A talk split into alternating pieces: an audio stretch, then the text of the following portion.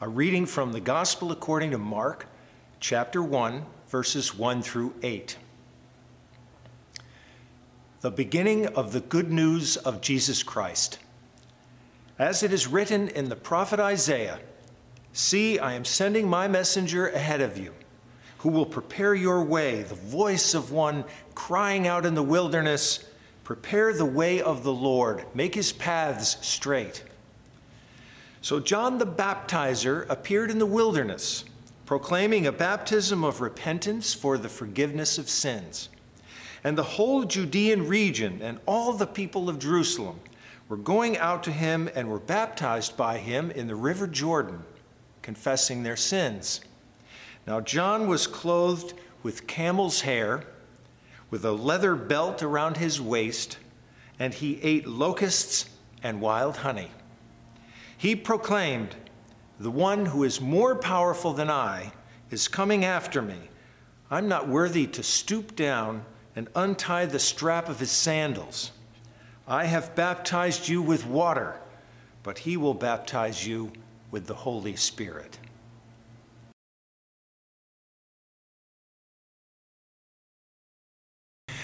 In the name of God, the Creator, the Christ, and the Holy Spirit, Amen. It is such a great feeling to get off to a great start on the fulfillment of a dream or an idea or a project. We might spend months working on a strategic plan and then implement the plan, develop momentum, celebrate some victories. And then comes that day. There's almost always that day when some challenge has to be faced because it threatens the fulfillment of our dream. It could be that a single part needed for the manufacturing process that we set in place suddenly skyrockets in price and jeopardizes the whole endeavor. Maybe a key team leader has to leave for health reasons. Maybe a massive disruption is caused by the nightmarish intrusion of a global pandemic. The project that we had nurtured for so long slowly, or maybe not so slowly, begins to run out of funds, or maybe funders begin to run out of faith. And then that dream starts to fade. And maybe that dream starts to dissolve as if it is sand passing through our fingers. When I listened to the stories of the 10 people from our congregation who visited the Camino de Santiago in Spain recently on a 100 mile pilgrimage, I thought I heard them talking a little bit about this movement from dream to having to adjust to a change in those dreams. I'm sure when they set off, there was so much excitement about walking this historic pilgrimage trail and who they would meet, what they would discover about themselves or God. But on the trail, there was a lot of rain and a lot of rocky terrain, and it was hard. And I am sure that some of those dreams that had been nurtured in front of the internet looking at beautiful photographs of the Camino suddenly didn't seem quite so dreamy after all. And maybe there too, those, those wonderful visions of walking on the Camino began to feel like sand passing through their fingers, and they had to rediscover and reframe that journey in order to give it meaning. Something like this kind of transformation on a very small scale happened to me when I was a freshman in college.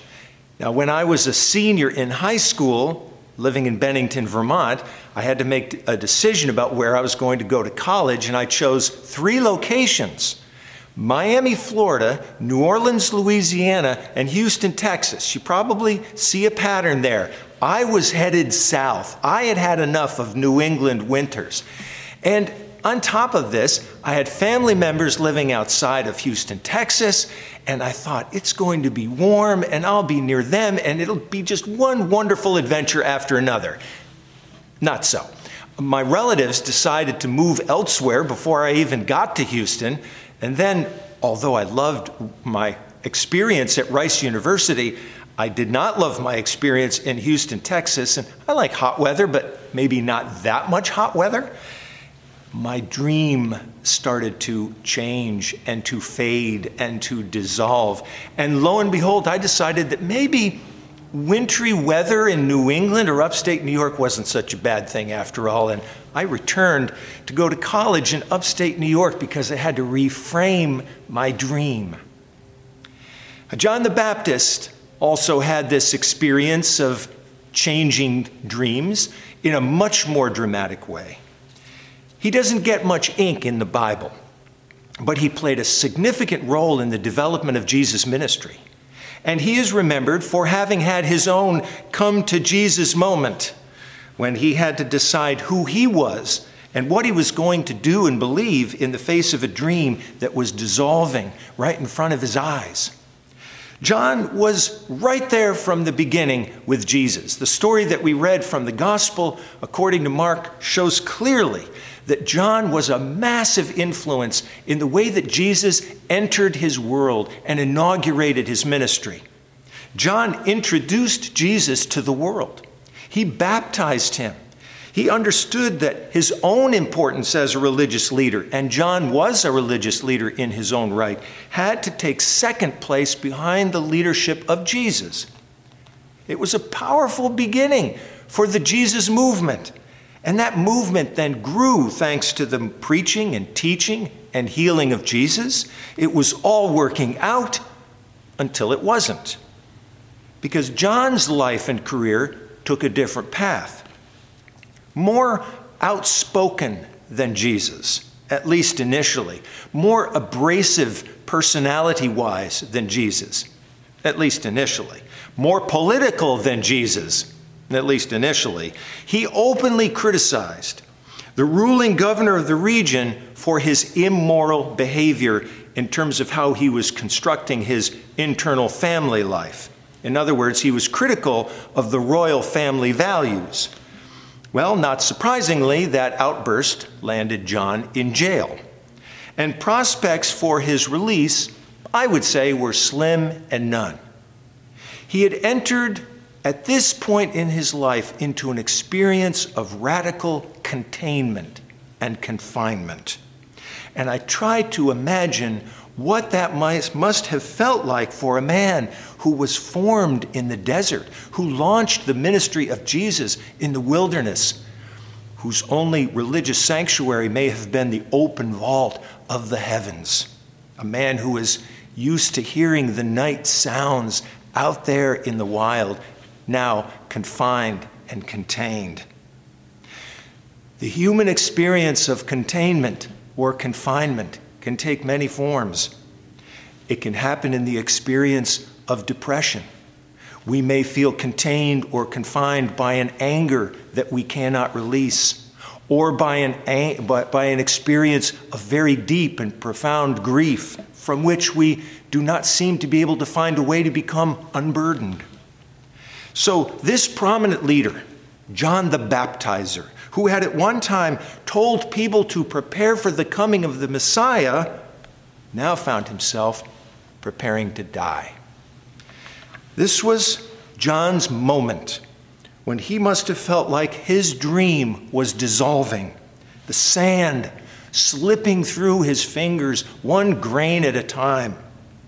He seems to have experienced a time of deep doubt where he wondered openly whether he might have backed the wrong person. He'd always thought Jesus was the one. But was he? Sitting in prison? Too much time to think? John wondered. John doubted. So, from that situation of confinement, he sent out a message, maybe with the help of a kindly prison guard sent a message directly to Jesus because he had to know from the source Are you the one, or should we wait for another? And of course, at this time, John is thinking if there has to be any waiting for another, it's not likely going to involve him because he's not likely to ever be released from prison to see that other person. Now, John could have responded, and Jesus could have responded to John's question in several ways. He could have sent a message back to John that was accusing. How dare you doubt? You have little faith. Sounds harsh. But Jesus spoke like that from time to time. Or Jesus could have said, Of course I'm the one, I'm the light of the world. Sounds a little inflated, but Jesus spoke like that from time to time. But instead, this is the message he sent. This is the message that somebody smuggled into the prison so that John could hear it with his own ears. Go and tell John what you hear and see, said the message from Jesus. The blind receive their sight, the lame walk, the lepers are cleansed, the deaf hear, the dead are raised, and the poor have good news brought to them. And blessed is anyone who takes no offense at me. I've often thought that those words are the best one sentence summary of Jesus' work and love and ministry in the entire New Testament. If we only had one verse from the New Testament, I would hope it would be that one. And when churches wring their hands, as churches are doing these days, about not knowing what to do in this uncertain world as our status slips away from us, why not return to the power of those words which were first spoken as a message of hope sent to a lonely man in prison who was waiting for some good news? Now, we don't actually know how or whether those words of Jesus ever made it past the guards and into John's prison cell. But I'd like to imagine that someone successfully smuggled that one sentence, that one sentence message into prison and whispered the words to John as he listened with every fiber of his being. Maybe he was in pitch black darkness and he heard someone coming down the hallway and he listened. And maybe in that moment, as he heard the message delivered to him with chock full of good news, a smile would have formed on John's face, formed by the confidence that by God he'd been on the right track all along, that he hadn't gotten it wrong. And though he knew in his bones that he wasn't ever going to make it out of jail, which he didn't, even in his confinement and containment, he was a free man. Go and tell John what you hear and see. The blind receive their sight, the dead are raised, the poor have good news preached to them. Some of the most remarkable good news expressed through the entire library of books that we call the Bible.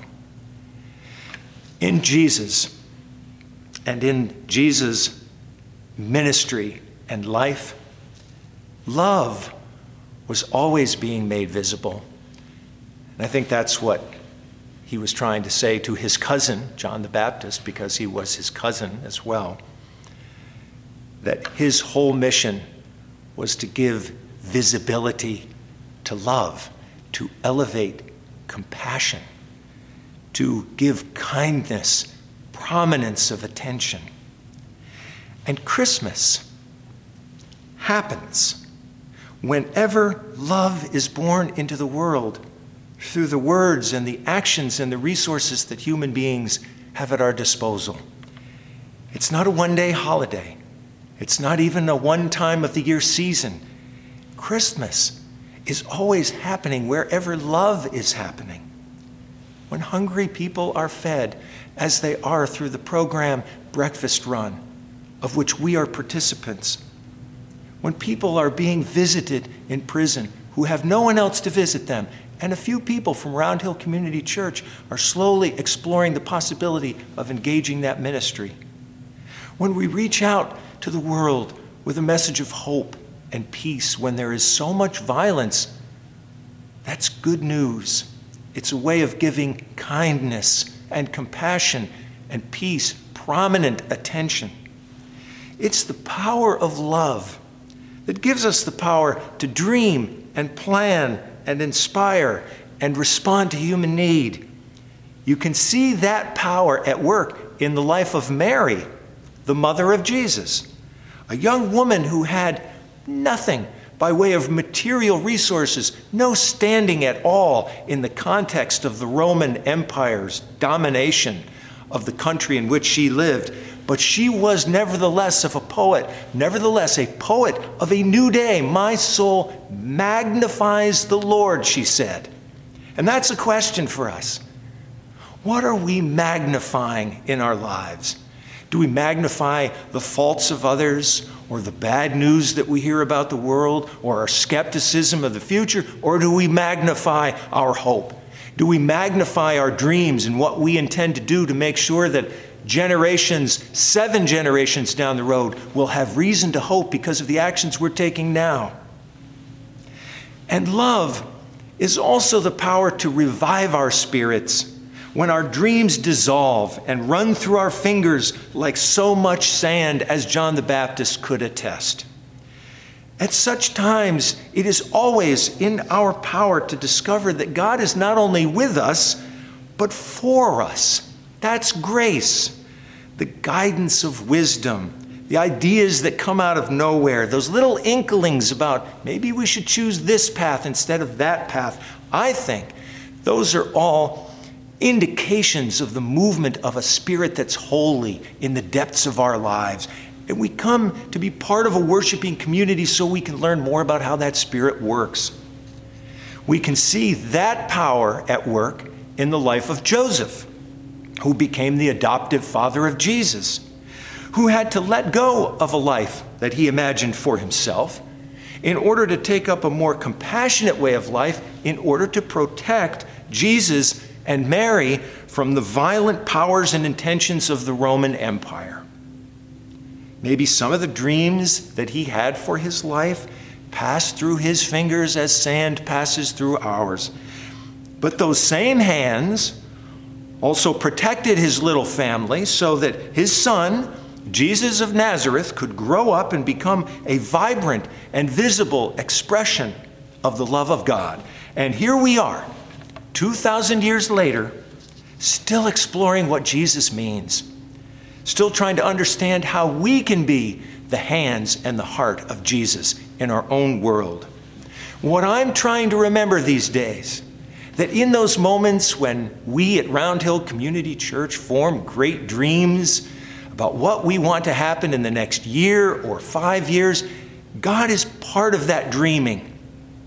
What I'm also trying to remember is that when those dreams come into contact with major challenges, when our spirits need to be revived, that God is with us there too, just as God was reaching out to John in prison through the message of Jesus. I have come that you might have life, said Jesus, so that we can make life possible for other people and this beautiful creation upon which we live and move and have our being. Amen.